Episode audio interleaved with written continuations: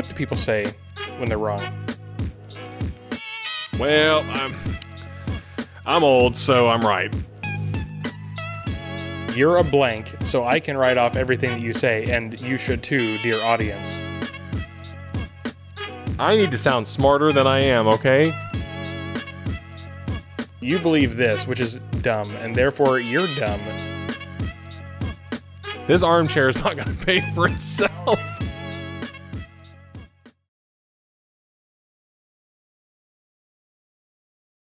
Philosophers. Philosophers. So, David, what are we talking about today? We're doing a little bit of a, of a return to form. Um, Oh. So this is going to be very similar to I I think it was our our second episode. It was, it was no not our second episode, but a very early one in which we uh, discussed fallacies. Ooh. Okay. But this time we're not going to just be enumerating the fallacies. Um, we we have gears that have been ground. We're going to go in the field. No, we're not. no, I'm sorry. Um, Talk about talk about talk about times where we were in the field. Um, Yes. in which people uh, used dumb reasoning that annoyed us. tales from the field. Battle stories, if you Ba- will. War stories on the in, on the battlefields of internet debate. So this one time I was on Battlefield Reddit. yeah, Truly a um, fate worse than death. Please don't debate on Reddit. I'm pretty sure that's what purgatory is. I was wrong about it last week, but I think I figured it out by now.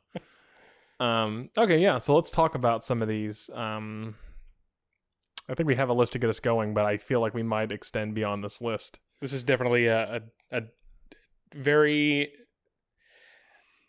tangent rich environment. Um, A TRE, I love it. That that's a good name for a podcast. Tangent rich environment. that is a good name. For, We're changing the name of the show. Oh, No, we're not. or just start a spin-off show. Yes. Yeah, that's uh, trademark us now. Yep. I just said. Yep. We'll have the intern clip that out. Yep. We keep pretending it exists. So, um, So what what do people say when they're wrong? Um, there's a lot of things that wrong people have said to me before. Um, recently, one I got was someone telling me that I was using the slippery slope fallacy. Um, yes. So, what actually is that before I demonstrate the person's usage of it? So the slippery slope fallacy is when somebody uh mm, when someone is advocating for so and so a thing person says thing is wrong because if thing then this follow on thing that is actually not related to the thing. Yeah. This is also a nuance rich environment as Yes. well, where it kind of depends. So, the way I view it being used wrongly is when someone says things like, well, if we allow, you know, gay marriage in this country, we might as well just also allow people to have we might as well just allow bestiality like it's the same thing or one is that is one is definitely going to beget the other it's it's, Right. it's kind of like confusing the causation And it's like And correlation yeah, but nobody is advocating for that, and the and especially not the people who are advocating for gay marriage, right? Right. And, and to be fair, it, it does prompt an opportunity to disprove that it's fallacious by providing some evidence that X behavior or X thing will lead to that thing. But then you would have to prove it. It's not, you can't just say this will beget this. I think more importantly, if you say this will beget that, the appropriate response instead of just saying, well, that's the slippery slope, is to give the other person the opportunity to prove what they're talking about. And then if they can't, say, well, you're just trying to. It's kind of like fear mongering by the slippery slope fallacy. Yes. So what happened to me was What happened to you, Joe? what what ha- what happened was um I was talking about uh gun regulations in the United States Uh-huh. and how we should not allow any gun regulations and I had other reasons or as to why we shouldn't allow them at all. But another point that you know as debates go if you keep harping the same point over and over again some points just may not stick well with certain people. Yeah. And sometimes they don't care about the your number one, two, three, four reasons, but there might be other reasons further down on your priority stack that they would see as a higher priority, right? So, Yes. so one of the ones I was talking about was how, you know, what barriers can we set? Because in this particular debate, we were talking about um, school shootings and violence against children, things like that. Right. That is a common thing that gets people thinking about making new gun laws. Yes. Um, bad thing happened, ergo, we must regulate.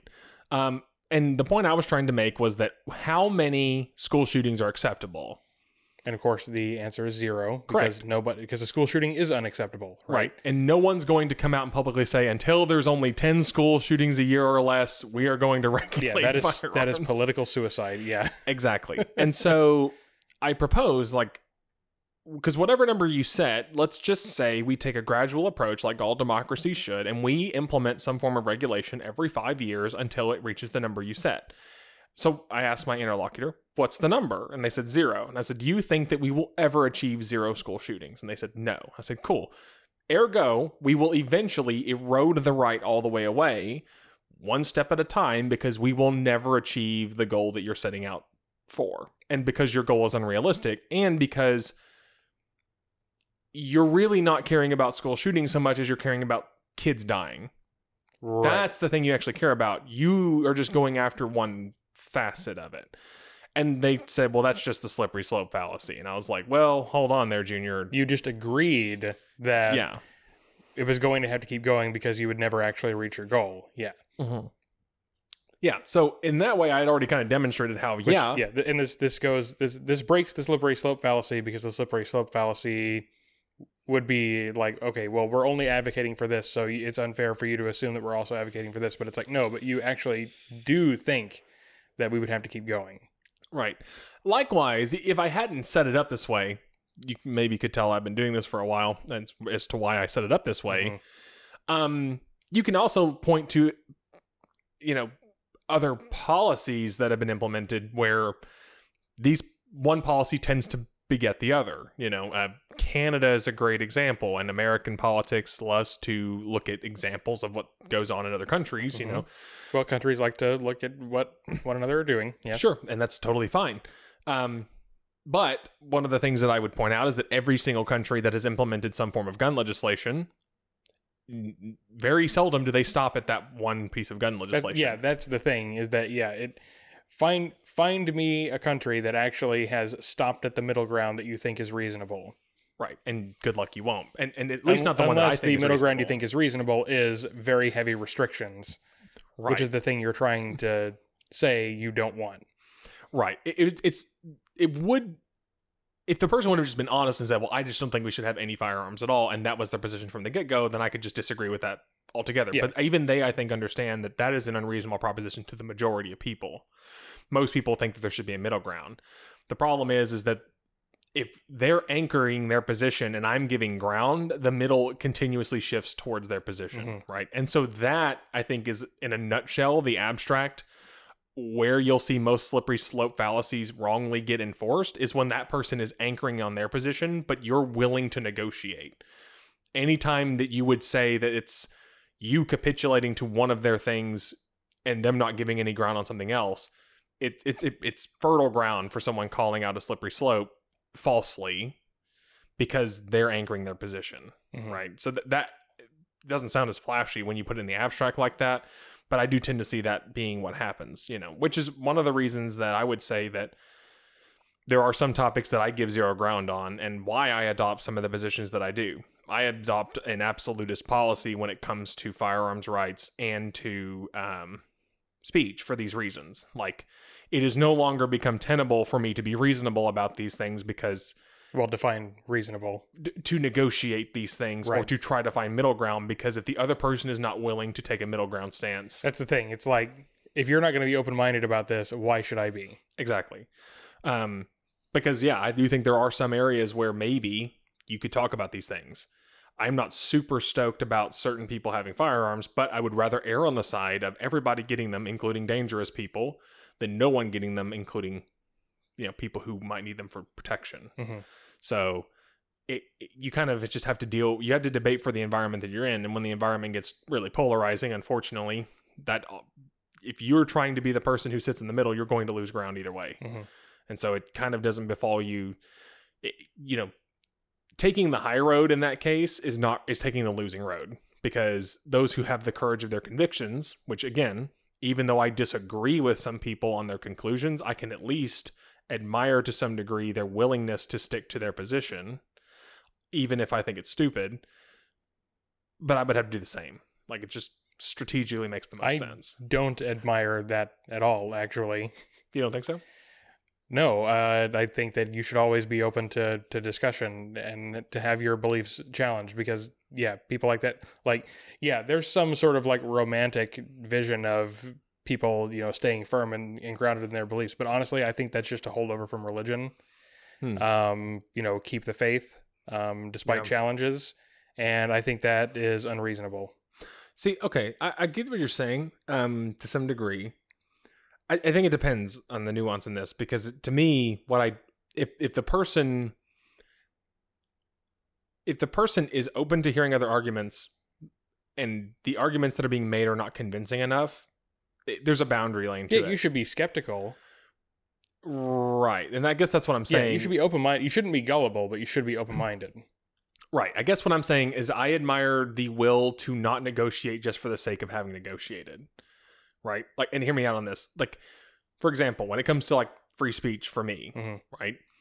I you know, I'm not going to engage in a debate about what speech restrictions we should have just so that I can be a good faith debater.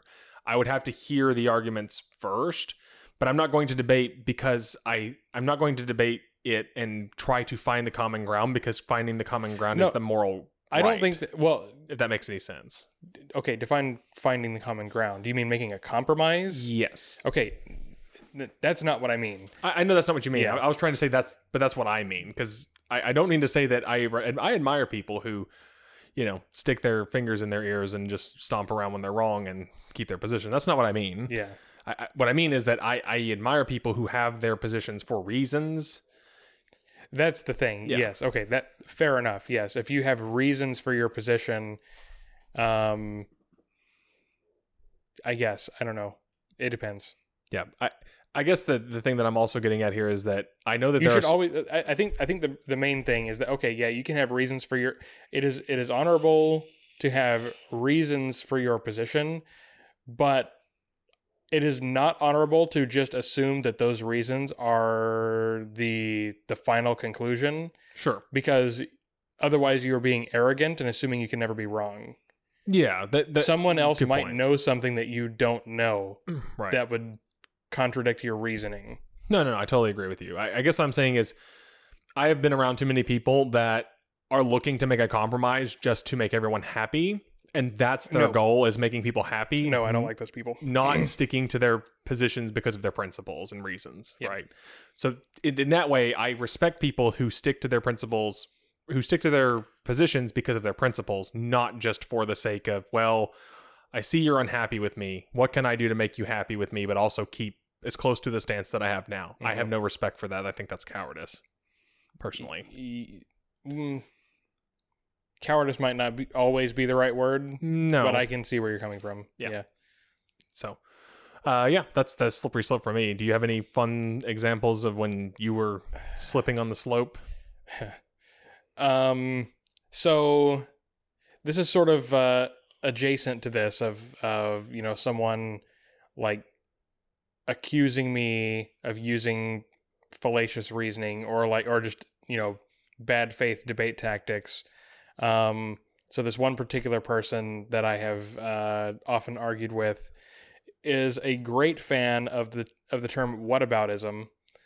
Um, and so and this is this is a a useful term from time to time uh, when people are just trying to distract from the point you're trying to make by bringing up some irrelevant topic, um, kind of like a red herring. It's it's basically another name for red herring. Yeah. Um, you know where you, you might you know lay out a reasoned argument for thing, and then they say, oh well, what about the this? You know that's a whataboutism. Um, but it is also it's similar to this this last example that we were talking about it is occasionally brought up where like either just for using the phrase what about Mm. Um, or not not necessarily that, but like okay, this person will cry whataboutism for me using an analogy Mm. where it's like I'm going to make this analogy to help you or to try to help you see the way that I am framing this, right? The way that I see it in my mind, right? So you can get an idea of what I'm thinking and then you can ar- argue around that. And then that becomes that's a whataboutism. We're not talking about that. We're talking about this. Their own whataboutism Well, sometimes. it's not their own whataboutism. It's just, but we're not talking about that. Stick to the topic, and it's like I am sticking to the topic. I'm just putting it in different terms so you can get an idea of how I'm thinking about it. Uh, Cool. So this just yielded like three tangents in my head while you were talking about that. Great. Let's let's talk about this scenario as is, but the the tangents that I'm looking to go down here are people using debatey words in a debate to at strategic moments call out that you might be doing something just for debate purposes, thus your position is ingenuous. Uh, That's disingenuous. Yes. disingenuous. Yeah, that's that's the one tangent.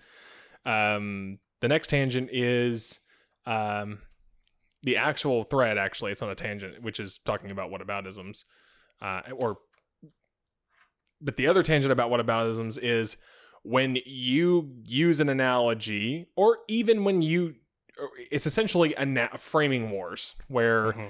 I put it in this analogy, but then the other person says, mm, "That's a whataboutism." What about this? and then and then what abouts me back? Um, or Yes. or we're arguing about the analogy because we're both strategic. Because it may start as one of us innocently trying to create an analogy. Again, up to the person making it. It's Mhm. hard to know whether they're being legitimate or not because especially in the day where most people are not original in their debate tactics, they go watch someone on YouTube who and get some talking points. Yeah. and get some talking points and then adopts their analogies because those analogies have been carefully constructed to bias in one way or the other because in the reality framing well, is probably the game. true that yeah ana- most analogies are biased. Yeah. Probably. Um, because you are trying to reveal the way that you think about a certain situation, which is probably biased.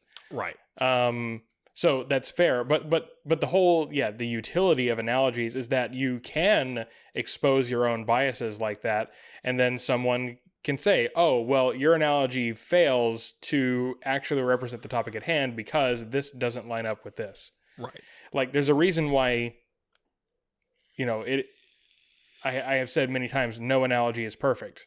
Yeah. and that there are multiple reasons for that. One is that two things are rarely exactly alike. Um, but the other is that, and the reason that you are thinking of these two unalike things as alike is because you are a flawed, biased human being. right Um, but that's what makes them good. It helps move the discussion forward. You're revealing how you think about the thing. And either someone can point out a flaw in your reasoning because you are biased, or somebody understands where you're coming from and you can convince them that that is the a good way of thinking about it. One of my favorite things that happens when this occurs is uh, when you unravel the analogy back to the original point because you can't agree on the terms of the analogy Mm-hmm. um, good example of how this happened for me once. I was making the analogy of I'm minding my own business, and then someone tells me I need to do that, and I say no, and they pull a gun on me, and this was an analogy for taxes, um, because it's true. Uh, at the end of the day, someone with a gun will show up to your house to make you do whatever. And the person was like, "Well, that's not really true. I mean, when's the last time someone with a gun came to your house?" Yeah, there's levels to it, and sometimes it is justified. Yeah, but what's at the bottom though? right. Like that that's the thing. It's like no, no one ever has showed up with a gun to my house to collect my taxes, but that's because I've been paying my taxes. Right. but but what, what ended up happening was is I was like, okay, well, okay, what's the levels then? And we ended up going all the way back to the analogy of we, ended up abandoning analogy and going back to the same debate of like why it's ridiculous, and we just walked our way right back out of the analogy because we he he, he couldn't agree to to all the steps to get to my conclusion, even though we did agree on every single one of the steps in isolation. he couldn't agree to tie them all together that that is the chain of events that would occur, which was hilarious because it was essentially like what happens if I don't pay my taxes? Like, well, you'll be a fine or you'll have to pay more taxes later. And I'm like, okay, well, what happens if I don't do that? And they're like, well, you'll be sanctioned. I'm like, okay, well, what happens if they do that? They're going to go to court. What if I don't go to court? Well, then you're going to be sanctioned again. I'm like, okay. So far, I've paid zero dollars to the government, by the way. And he's like, go, I understand this. I'm like, and so far, how much money has the government expended to try to extract my taxes? Blah, blah, blah, blah, blah, all the way down the chain. And finally, he was like, well, then you're going to be arrested. And I'm like, okay, what if I resist arrest? And like, well, then you're wrong for resisting arrest. And then I was like, then what happens? He's like, I don't know. Like, because you can't admit to What the you, final what do you mean you don't know? Yeah, someone Right. with a gun shows up to make sure that you do. Right. And then and they pointed at me and say, get on the ground and put your hands behind your back. And if I say no, guess what? You'll be shot. I will be shot. Yeah. And and well, if I started it, what happens if you the police show up and are attempting to arrest someone and they resist? What are they going to do? And they're like, they might wrestle you to the ground and they might fight you, but I don't think they'll shoot you. I'm like, yeah, but what happens if I'm better at fighting than they are? And like, well, I doubt you're as good at fighting as the police. I'm like, That's. But what if though? but what if En- though? entertain the hypothetical though. Like, yeah. you're right. I'm not very good at fighting, but that's that's beside the point. yeah. So maybe I What better. if I am a champion kickboxer or whatever? right. Or what if I have my own gun? yes, that's the other answer. Is that what if I have a gun? yeah. it's like oh well then they could shoot you it's like oh okay cool so that's the the the, the end all be all that's at the end of this chain of events. So why don't i just for the sake of argument uh just skip to the end for the analogy? And they're like well because, Because you're losing the nuance. And it's like what nuance? We just What- went through it. What Like- nuance? Yes, this is ultimately backed up by a threat of force. Yeah. right. So we we just went in circles because it, i would have proposed the analogy. He Mm-hmm. would disagree with the analogy. We would go do all the nuance that was we were hoping i was hoping to avoid with the analogy. So we went through it and laid it all out and then i skip back to the end again and he goes well that's not true and then we just went through the loop Great. so yeah it's great awesome wonderful analogies are useless when you can't agree on reality um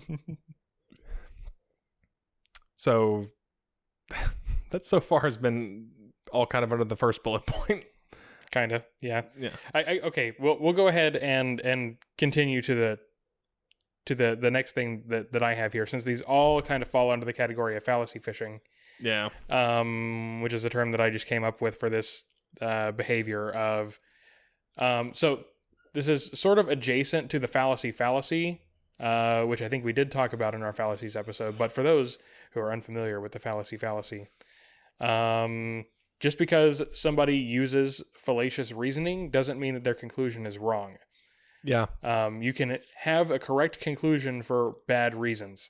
right Um, okay So here's an interesting thing about that though real quick. Is it fair though to not accept someone's conclusion because of fallacious, reas fallacious reasoning? Yes, okay. Um, yes. If someone if someone is if someone is trying to convince you to change your mind about something, and the argument that they present is fallacious, you are within reason to reject that argument. okay. But um like okay th- suppose somebody else comes in who does have a reasonable point and you just write them off without hearing their argument because oh i already talked to this guy and he used a fallacy to try to to say that. So you're just wrong. Okay fair enough. That's the fallacy fallacy. Gotcha. Um so fallacy fishing is like looking for excuses to dismiss what somebody else is saying because they're making a point that that's ultimately what we're talking about here. Um, I guess that's kind of what this whole episode is about, but especially the the slippery slope and whataboutism thing. yeah It's the ah, you have you have said a thing that is adjacent to a thing that I know I can use to just write off your entire argument.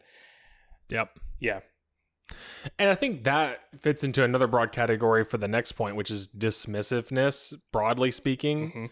Uh, so this next one that I had was, oh, you're a insert group here member. right. Label. You're a label. You're a label. Um, I get you're an ancap from time to time, even though I'm not technically. right. Mostly because that label has adopted a bunch of other people in the group that I don't agree with, but still. So uh, I love having made a point and someone says, "Oh, you're an label," which essentially is just trying to cast you in a negative enough light to kind of signal to the other people in the room listening because this is not really for them. It's Yes, not for this you, Is, this is another one of those for the audience things.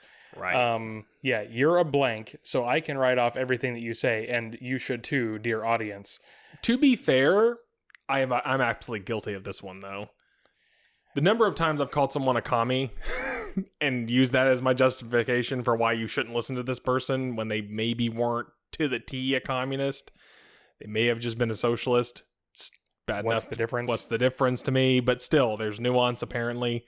I- t- t- Again, I'm I'm being as charitable as I can be because I could see someone who's not a communist being PO'd that they were called a communist in the same way that I would be a little peeved if someone says, "Oh, you're a libertarian" when you're not right. you know it's, it's hair splitting and it's probably wrong to do that because it's kind of bad faith arguing maybe there's a place for it eh, i don't know but it, it is one of those things that when it happens to me i don't like it I think the, the, the, the problem with that is that you're pulling in baggage, right? yeah You're you're using the label to draw on useful baggage to your to your position, right? right and normally the way i deal with it when someone calls me this i usually just do the same thing back and the baggage usually cancels out or we both are no longer valuable to anyone else in the room and it takes us both out. It's like well mutually assured destruction. Someone comes in and says oh you're a you're a libertarian. I'm like oh you're a commie. And then now no one listens to either of us. Right. um or they continue to listen to us and both write us both off as loonies in our own respective bins. Um but yeah it it's usually kind of a dirty tactic i think to, to do but i do think there's a like most things there might be a right way to use it like it, be- prepared to absolutely tie that baggage to that person meaningfully and this could be done as a succinct way to remind So, I people mean, of it the the time so I, I I too have done this from time to time. It's usually not commie. Um the time the times when I think it is appropriate to to do this is to like reveal some insidious undertones to what they're saying, which I guess is Yeah. true for communism, but um like usually when I when I say something like this, it's it, no it's it's usually not oh you're an authoritarian. No, it's oh you're a racist.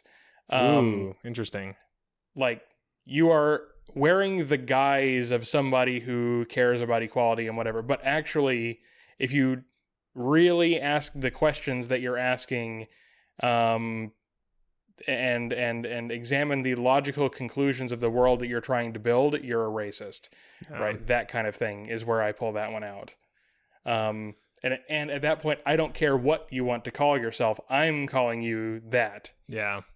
No, you that's a good point. It is very effective, especially when people are trying to hide behind flowery verbiage or Yes. motives. Yeah, that that's totally true. Like yeah, to me the authoritarian or tyrant, I actually don't use the racist one very often. Um I don't use it often, but that is of this type of thing. That is the one that I think of the most. yeah, the the one I use the most is tyrant um or commie.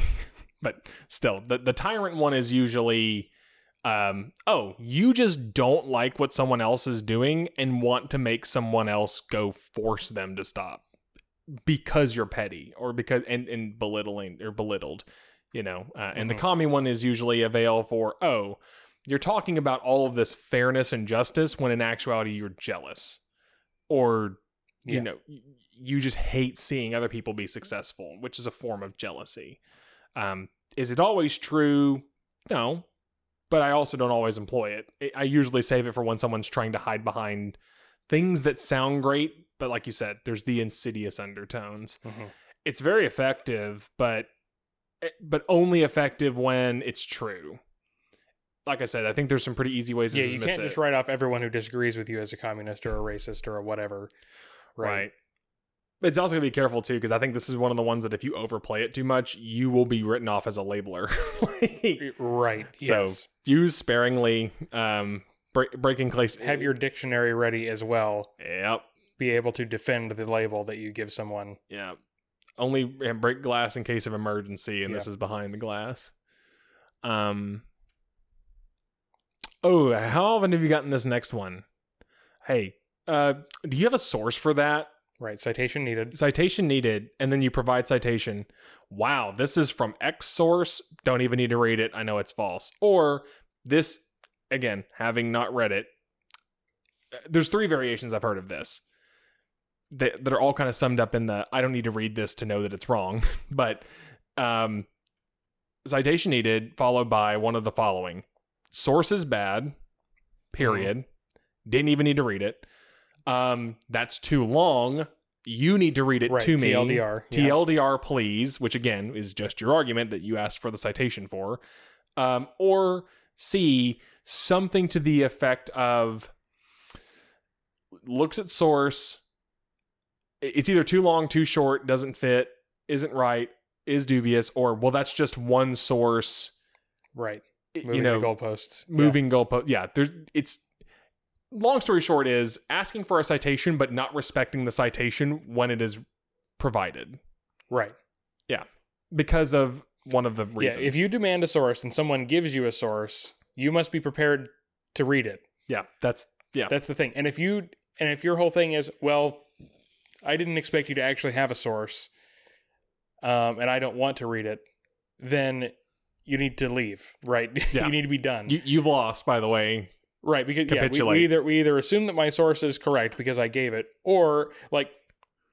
Yeah, or you can read it. And if you don't have time right now, that's fine. We can stop right now and you can read it later Mhm. and we can pick it back up. Or something I've done before is okay, well you have a source, so for sake of argument, I will accept because I don't want to read it right now. For the sake Yeah, of argument, Yes, that's the other way. Yeah, if you want to move forward without actually reading the source, then you assume the source is correct for the rest of the argument. okay. And then if you still run up into a roadblock, then you say, okay, maybe this really does hinge upon the source. Right. Yeah. Uh, you either then it either goes back to that source or you move beyond. and that actually source. is the, the the better way to do it because it may turn out later in the discussion that that, that point that is being uh, argued that there's a source for isn't actually all that material to the argument. Right. Uh, I think there's a parallel to this, which is a better place to be, to be honest. And it's when I use a source and then someone comes at me with another source. Mhm. And at that point, I usually am ready to capitulate. Not capitulate, but I'm ready to call a tie and say, okay, let's go read each other's sources. And that's a. For the record, these are the best debates. Yes. If it's a good debate, if you're both pulling out sources, if you're actually bothering to get sources, yeah. yeah, and you're both providing them, and you both haven't read them. So congratulations, you need to stop, and you each need to go right. do your you homework. are you are teaching each other things. Yeah. yes, this is the best possible outcome of a debate for everyone involved. Like, Yes. it's the biggest net gain is everybody learns something. Not the, it may not be the best feeling for you because you don't This necessarily is also win. why internet debates are just objectively better than in-person debates because you can do this, yeah, you can just source. Yeah, because you're a nerd if and you you care haven't about like it with your attracted an actual crowd of people to watch your debates who are going to be upset if you say, "Oh yeah, I guess we have some reading to do." Bye, everyone. Uh, Yeah. Oh, but I wanted to see more mud throwing. you Right. know? Um, which again is half the time while I'll be like, cool, well, I'll accept your, I'll accept tacitly that this is true. Not fully capitulating, but uh, fine. For this we can point, continue arguing, assuming that you're right about this. yeah, because that's why we're here to argue because it's late and we have nothing better to do, I guess. right. Um, uh, all right. Next one is oh, you haven't because you haven't proved it. It's false by default. Now, when I first wrote this, I wrote you can't prove this, so it's false by default, and you actually agreed. And and I see what you're getting at because falsifiability is a very important part of a claim. Er, yes. Um. Well, and this is this is mostly about the burden of proof, right? Yes. So if you were trying to convince me of a thing to change my mind, um, and I'm challenging you, and you can't prove it, I will assume that it's false by default. Right. And so, and this is where it gets interesting because most of the time when I'm debating something with someone, okay, another tangent, I hate getting into the burden of proof debate, which is I'm right, you need, You to, need to prove prove it. me wrong. No, And and the other person's like, no, I'm right, you need to prove me wrong. And it becomes essentially a laziness debate of who's going to actually have to do the work. Who gets to argue from the dep who gets to be defense, who gets to be offense. and the answer is whoever made the first claim. Whoever made the first claim must prove it. Yeah. But no one accepts that because then because especially in the places in which I debate voice channels, Mhm. I know that you're I assume you're more text based These days, these days. You can actually go pull the transcript and go, "All right, well who said what first? Then that's where we're going to go back to. In the VC, that ain't flying because we don't have that. And so what usually ends up happening is someone finally it's seen as I guess a lot more even, where it's like, fine, we're both just trying to prove each other wrong. And so it's kind of, and this can get bad because then two, it's technically two debates in one, Mhm. where I'm not only trying to prove that I'm right or try to substantiate my claim, but I'm also trying to disprove yours, and these can go in different directions. But people will feel the need to keep them on the same thread because they think they're debating the same thing. And maybe Right. they are, but their conclusions, they're not, but they're actually debating the different conclusions. And it gets messy quick. So this is one of those where it's like, I don't know. If I feel like I'm getting into this situation, I honestly don't feel like continuing. And I'll, and sometimes I'll even just, I'll capitulate and just try to prove them wrong. Uh, even though I don't feel like I should have to Mhm. um, just because at least then I'm only having to follow one thread and I'm not having to both support my point and disprove theirs. Or what I'll do is it'll evolve into a back and forth where I will assert, I, I will both simultaneously point out this is why you're wrong. And part of the evidence as to why you're wrong is this evidence here that also happens to support my claim and that kind of goads people into then trying to chip away at your claim Mhm. or your argument um, because people hate being told they're wrong and love to go look at you know why you think you're right when it's also a point as to why they're wrong Yes. um, but no that I, I the number of times I've gotten into a nah the burden of proof's on you man shifting the burden of proof it, that fortunately I think to most people who are watching a debate it's not a popular tactic because it's seen as lazy Right. and that can even be true when it actually is. I don't actually know anything about your claim. Please prove it to me. Yeah. Yeah, yeah, and it's proving that you have only superficial understanding of what your opponent is saying. right. And also, if you're just telling the other person to, the way I also look at this as an extrovert who loves hearing my own voice. Oh, invitation for me to talk more. Well, don't mind if I do. Um, so depending on the type now of person I will take you are, the floor and preach for a while. yes, you have given me the podium, sir. Thank you. I will make sure you regret it. you fool. you fool you fool um so yeah it that's one of those where it really is meta very meta y uh is is that um yes. So the next thing, ooh, um, gatekeeping. mm, That's that's essentially what this is. As as a blank, I can say that you're wrong because you are not a blank. yeah you do not have the lived experience of me group Yes. so me group Right. as I- a member of I know group things that you don't know because I belong to this category. yeah Um, which might be true, but that doesn't mean that you're right. yep There are a couple of groups of people that I argue with from time to time, or the couple of people that I argue with from time to time who love to adopt this one. And it is always very sketchy when I get into it because this is also, there are a lot of traps to be laid around this where you can absolutely step on them and lose the debate before you even get started. Um, let's call it, let's call it what it is. Um, anytime you get into a debate about race, congratulations. Welcome to the minefield of you're a racist. And Yes. guess what? You're always the racist especially you know if you're a member of certain races Yeah. or not a member of the target race who happens to be the subject of discussion um there's also the faux wars where you know hmm lgbt community here uh member of whichever letter. Congratulations. If you're not a member you're a phobe. You, you open yourself up to that possibility. I'm not going to sit here and pretend like all members of these groups always cry racist or cry phobe. And oftentimes it's not even them when I get into these debates. It, this It's is somebody else on their behalf. yeah, this this is great for audience participation. Uh-huh. um, uh, but yeah, no, um, yeah, I hate this actually. I really hate being told that I can't. You're not allowed to have an opinion on this subject. Yep, Yeah. I hate it, especially as a member of the most apparently ignorant group of people on Earth. Yes. the straight white men of the world. Um, hi, I, I'm here from the WASP uh, community and would like to um, make a make a point here. Uh, yeah, no, I, I have been told because I am not a woman, I cannot understand this, nor do I have a dog in the fight, so I should shut up. And that to me is the biggest issue. It, it is. It, I think it is actually okay to talk about your experience as a member of a group, especially when that group is the subject of discussion. Sure. That is totally fine. What I hate being told is that I can't even speak about it. That grinds my gears more than anything. That but I will say the second thing that tends to grind my gears about it is not just that you cannot speak about it, but also this weird shifting totem of tendency to say X group is not a monolith except when I'm speaking for X group as member of X group. Then it Right, is yeah, monolith. yeah, yeah. That's the other thing that pisses me off. Yeah. Yeah, X group is not a monolith except when I am their spokesperson. Right. Mm-hmm. Yeah.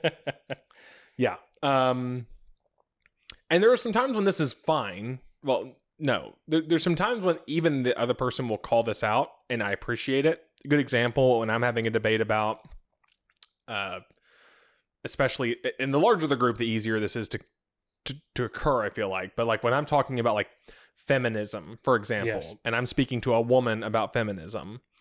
And they tell me, well, not all women want X, Y, Z. Mhm.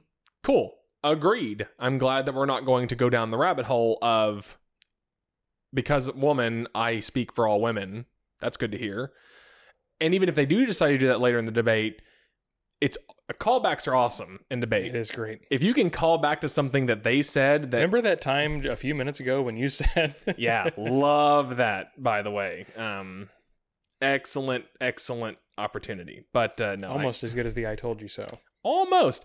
It's a you told you so, actually. Um Yeah. Which is kind of sweet in its own But regard. you said Hmm. But what happened to insert quote from them, not Yep. even taken out of context because Right. it was four minutes ago and everyone remembers everyone it. knows the context. Yeah, They were Yeah, there. we were all there.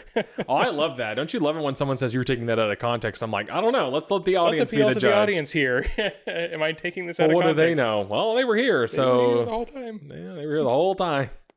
Turns out we don't need to, you know, a whole lot of uh digging to figure out the context of that.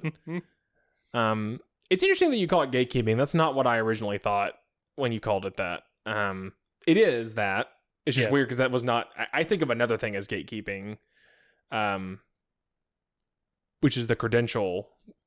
The credentials. right. I am a subject matter expert on blank. Yeah, which technically it's the same thing, except the credentials for the person are uh, default membership status. But normally, when I talk about gatekeeping, I'm thinking of education. Like I, I am educated and you're not. Mm, You know what I mean? okay. Beyond just the default membership. Interesting. Ha- have you ever had that pulled on you before? Uh, where someone's like, "Oh, well, I have a master's in X, so Uh, I I don't know if I've had that before. Um, I've definitely had a "you're not a doctor or a scientist." Ooh, yeah, that's a good one. yep. I've used that one too, actually, to be fair. Um, particularly back in, uh, like, anytime someone starts talking about medical misinformation, as a person who is a huge fan of modern medicine, by the way, Yeah, it's pretty great. it's pretty great um, l- having a life expectancy that's not 40 Mhm. um, and, an, and an infant mortality that's not, mm, you know, double digits. Uh, yeah, I think that's pretty great. But yeah, I, but to be fair, you can't just dismiss what someone says because they're not a doctor. right. But I just think it's snooty Yes. because also th- this is another thing. So have you seen these YouTube videos where it's expert explains topic to graduate student, undergraduate student, high school student, middle school student, five year old, or like kindergartner. What's trying to be illustrated by this? there there is always deeper understanding to be had about a thing. Yes, but also you typically need to be more educated to explain to a less educated person. Mm. right? It is actually harder to explain a complex subject to a dumber person. Right. Yeah. Try explaining like quantum superposition to a six year old. Right. It eh, hard.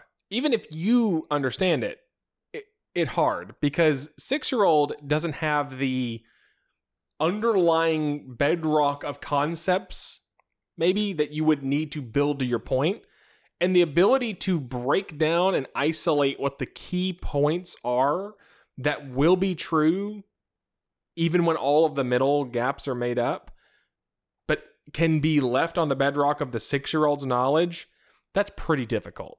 Yeah. um and don't be wrong I, I i've heard plenty of teachers talk about this and i would just like to point out to you that yeah but you didn't come up with that lesson plan you just copied it from someone who was way smarter than you. So Yeah. again teachers you're still dumb. Um and you deserve to make every you actually are overpaid. So again can't let the teachers feel good, too good about themselves here you know sorry knock you down a peg. Um but no that that's the kind of gatekeeping i think about is you know I, I have paid a lot of money to get a piece of paper that lets me know that I'm smarter than you about this, which again, there's a possibility. When someone reveals their true power level in the form of their education, I will treat them a bit differently than someone who's just coming in off the For street. sure. Like, okay, like this is this has happened a time or two. Uh, it's not it's not often that my field comes up in, a, in an argument, Unfortunately. uh, mathematics. Um, but occasionally we'll be talking about a thing, and I'll and I'll say, well, actually, no, it kind of works this way, and the, like, what do you know? It's like, well, actually, I have a math degree, and I do know a thing or two about this topic. yeah. Um, like so, it's it's not like I have a math degree, so you are wrong, but it's but I do know what I'm talking about, though. Yeah. Right. You the grain of salt you need to take with me explaining this concept can be a bit bigger. Right. I'm not I'm not a Wikipedia expert on this. Right. I actually did study it. Right. yeah. Unfortunately, I am I cannot lean on my education as much as I wish I could, both due to lack of practice and well, lack of completion of I my was going to say education. lack of actually having the piece of paper. Yeah. Sure, but still, you can be very strategic and well, I I, you know, I studied this for X years. And just because that number of years happens to correlate with a The number of years that it takes a normal person to get a degree in it. arguably just as important, but still, um, I'll say so. Um, and but but to be fair, also the I think this also depends on the field, right? Um, engineering concepts can be counterintuitive, but they're also very easily demonstratable because they usually deal with the physical world. Like I can very easily go find a very short video of an event happening to prove what I'm talking about. Mhm. It's a little harder with math to go and find a convincing Well, yeah. 30 second YouTube clip of, yeah, see, obviously this is why it works. Well, also math is a philosophy, right? So there's disagreement even inside of mathematics about things.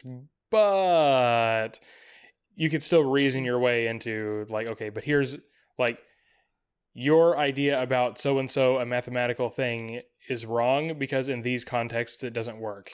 Yeah.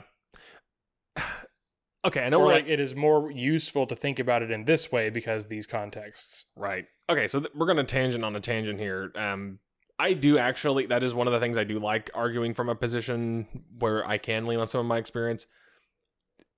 There are some fields in which you actually have to prove it, and there is an objective way to prove it, Yes, like It's- science. like science, eh, because it's not theoretical at a certain point. And No, it- the, the theory is just the equations that you came up with to describe the thing. yeah, But the actual thing that you're proving is in the real world, and you can't argue with reality. right. And we can Things just happen the way they do, and they don't care how you think about it. Yep. And at the end of the day, I can just say, if you don't believe me, here's the experiment. Do it yourself. Right. Figure it out. it. Yeah. You prove it to yourself. I I don't even need to prove it to you. This gets so much harder in sciences, which is not the same as a science, like things that evolve around statistics. Mm, yes. Um, good example, social science. Arguably, yeah, it's a science, but it's a lot harder to prove those things because you're dealing. you're using a lot of inductive reasoning. yeah, And inductive reasoning is not entirely wrong, but it's really hard. Um, yeah, and we have we have it easy in mathematics, where inductive reasoning actually can be proven 100%. well, yeah. Um, there's a theorem for that. Um, There's theory. where if you can prove that one thing proves the next thing in the step, guess what? You've just proved an infinite number of steps, so you're right. Yep. Um, you can't really do that in the real world, though. It's also a lot harder to perform a social experiment than it is to perform one that's built on something that's a lot more concrete. Yes, it's just like the the quantum observer effect. You measuring changes the behavior of the subject you're measuring. Yep. Yeah. Oh, okay. Uh, and this leads, I think, into a good. I'm skipping one to the next point because I think it rolls nice. Mm-hmm. Yep. Is when someone tells me it's common sense, you know, Right. Eh, Which is another way which is another way of saying the meaningless claim of it is self-evident. Yeah. Um there's a particular group of people that like to use this one. Actually two groups of people that I argue with that like to use this one. It's some of the people that also are gatekeepers, but they're gatekeepers to the years of experience they've existed on this planet more than me, Mm. which I hate. Um b- boomers. Yeah. um I particularly parents and grandparents when I go to the good old family dinners and my older relatives and I are arguing about something and they whip this one out, I know I got them on the ropes. Um because or they're getting tired of arguing and they they're ready to settle it with the well, I'm I'm old, so I'm right.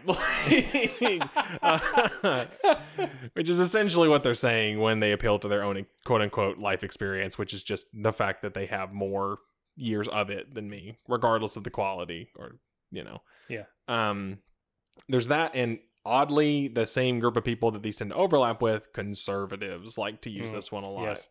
Common sense conservatives. Which is weird because I think that's where common sense gun control comes from. It's an appeal to the conservative just fetish for the phrase common sense. Yes. They love they love them simple as common senses, you know. Um but no, not all things are common sense actually. Right. The fact that we're arguing about it Proves that it isn't. Yeah. but I do think this is often an attempt to make it seem like I am the unreasonable one because I even bothered to bring it up, which is essentially trying to throw water on the fire before it gets going, you know, hmm while it's just embers. So, yeah, no, I don't appreciate it uh, at all, actually. And uh, frankly, one of the worst behaviors I exhibit in debates, hyperbole, is often employed when someone goes to this point. And uh, I'm kind of ashamed to say that more than once I have moved things to the level of genocide over something super simple just to get past the it's common sense barrier. Because if I throw my goalpost way over there and you have any, because th- this is another weird correlation I've noticed in my experience debating people. Those who like to appeal to common sense also kind of like to be those people that appeal to, you know, because if it's common sense, everyone has to kind of agree. So they're also kind of tacitly looking for everyone to agree with them, right? hmm So they're also the same people that'll fall victim to if I throw the goalpost way over there, they're going to have to shift to meet me somewhere that's more reasonable for the conversation. Yeah, this is totally gamifying debate, but I also do it for fun. So yeah, I, I do this to be honest. And yeah, maybe I'm kind of an a hole for doing it or, or not, but I don't know. I'll just be honest about it.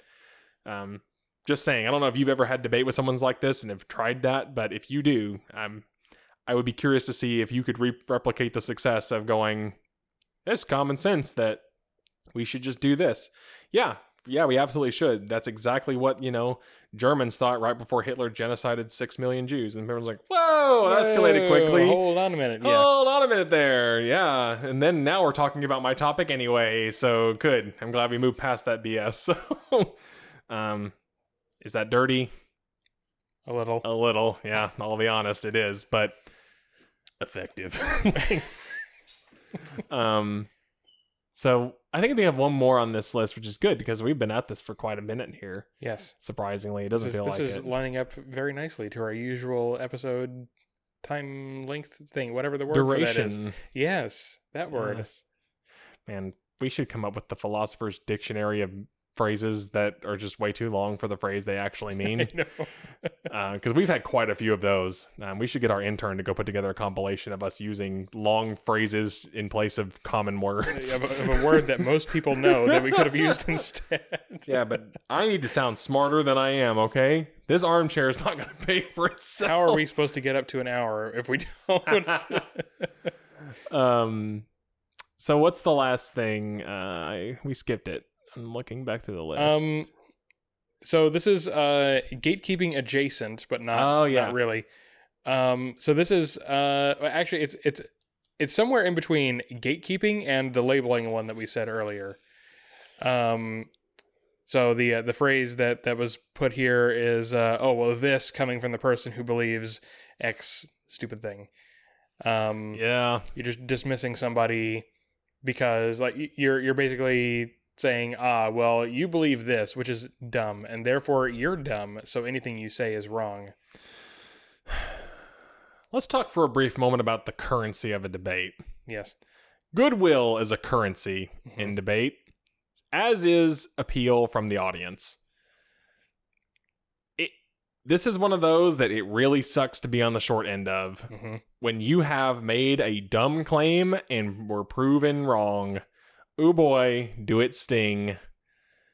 But ooh boy, can it pay dividends if you continue to debate, which is often why if you lose as a fellow debater, let me tell you right now, it is best sometimes to just shut up, take the L, and log off, and go to bed and not try to lose as much sleep as you're going to over it. Take a shower if it helps. Wash that off. You know, go to bed. Try again tomorrow.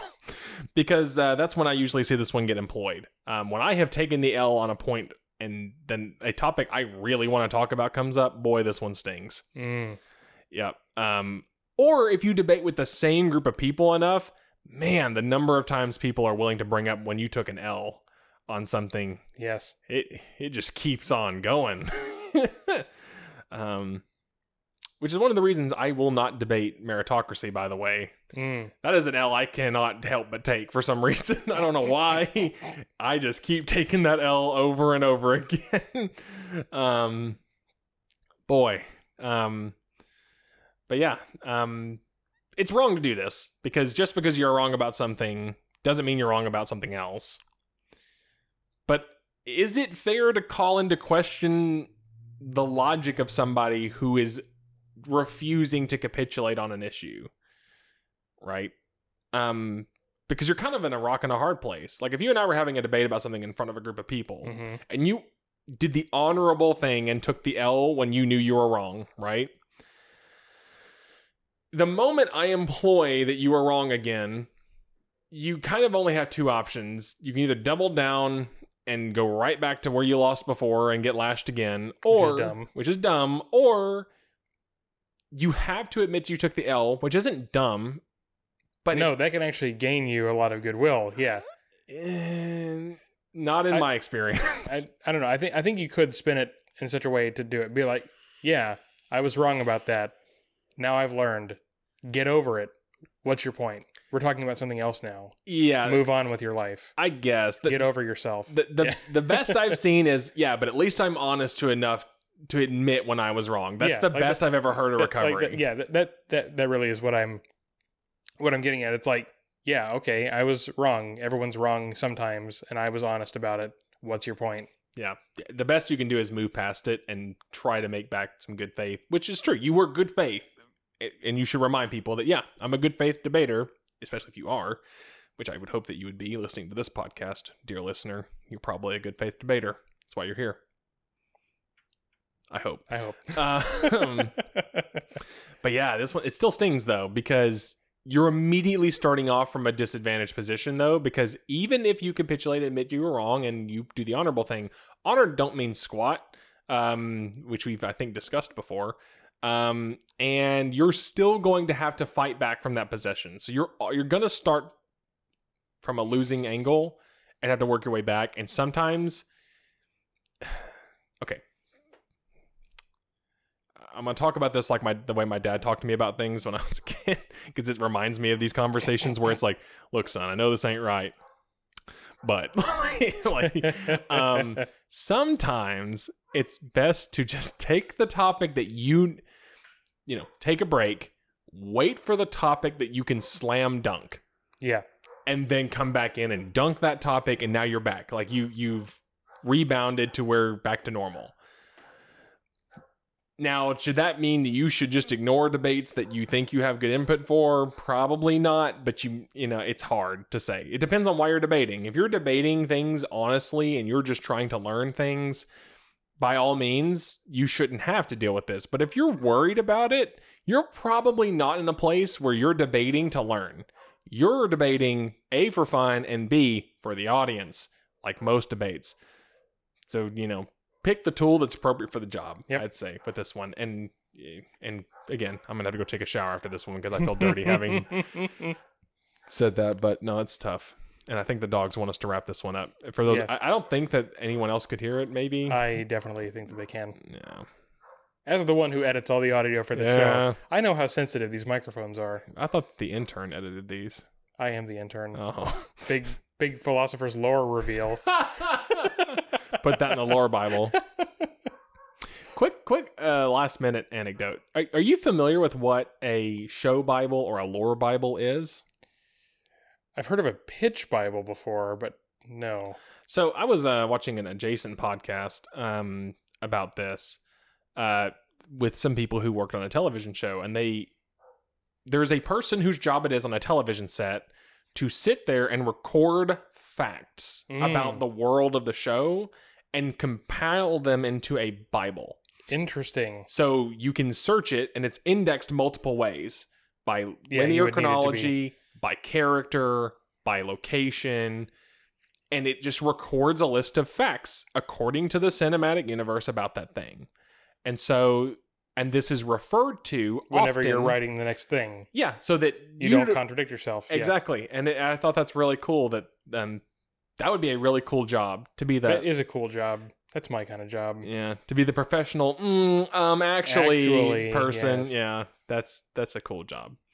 Um, so we'll be listing a job posting on Indeed.com for the. Not a sponsor, by the way. Not sponsored, by the way. Although Indeed, if you're listening, we'd we'd appreciate it. Sure. Um. um. But yeah, no, it's just that I know that, that is a true tangent. Has nothing to do with this episode, No, but I found all. it super fascinating. um, but yeah, this was fun. I, I like talking about a very meta discussion about the debates we have instead of the topics we usually debate. yes. And I'm sure there will probably be a part two to this at some point because we debate enough. I, I, was thinking about it during this episode. We actually have done two episodes that are like this before. So we did the the fallacies one that I said, and then there was also the uh, like how to argue for science and when, Yeah, which was uh, I, I don't know if that's the title that we used for that episode, but but but that one. right. Um, so so yes. So now this is the third installment in uh, how to argue slash how not to argue. True. Which, what's the point in knowing anything except to argue about it? Philosophers. Philosophers.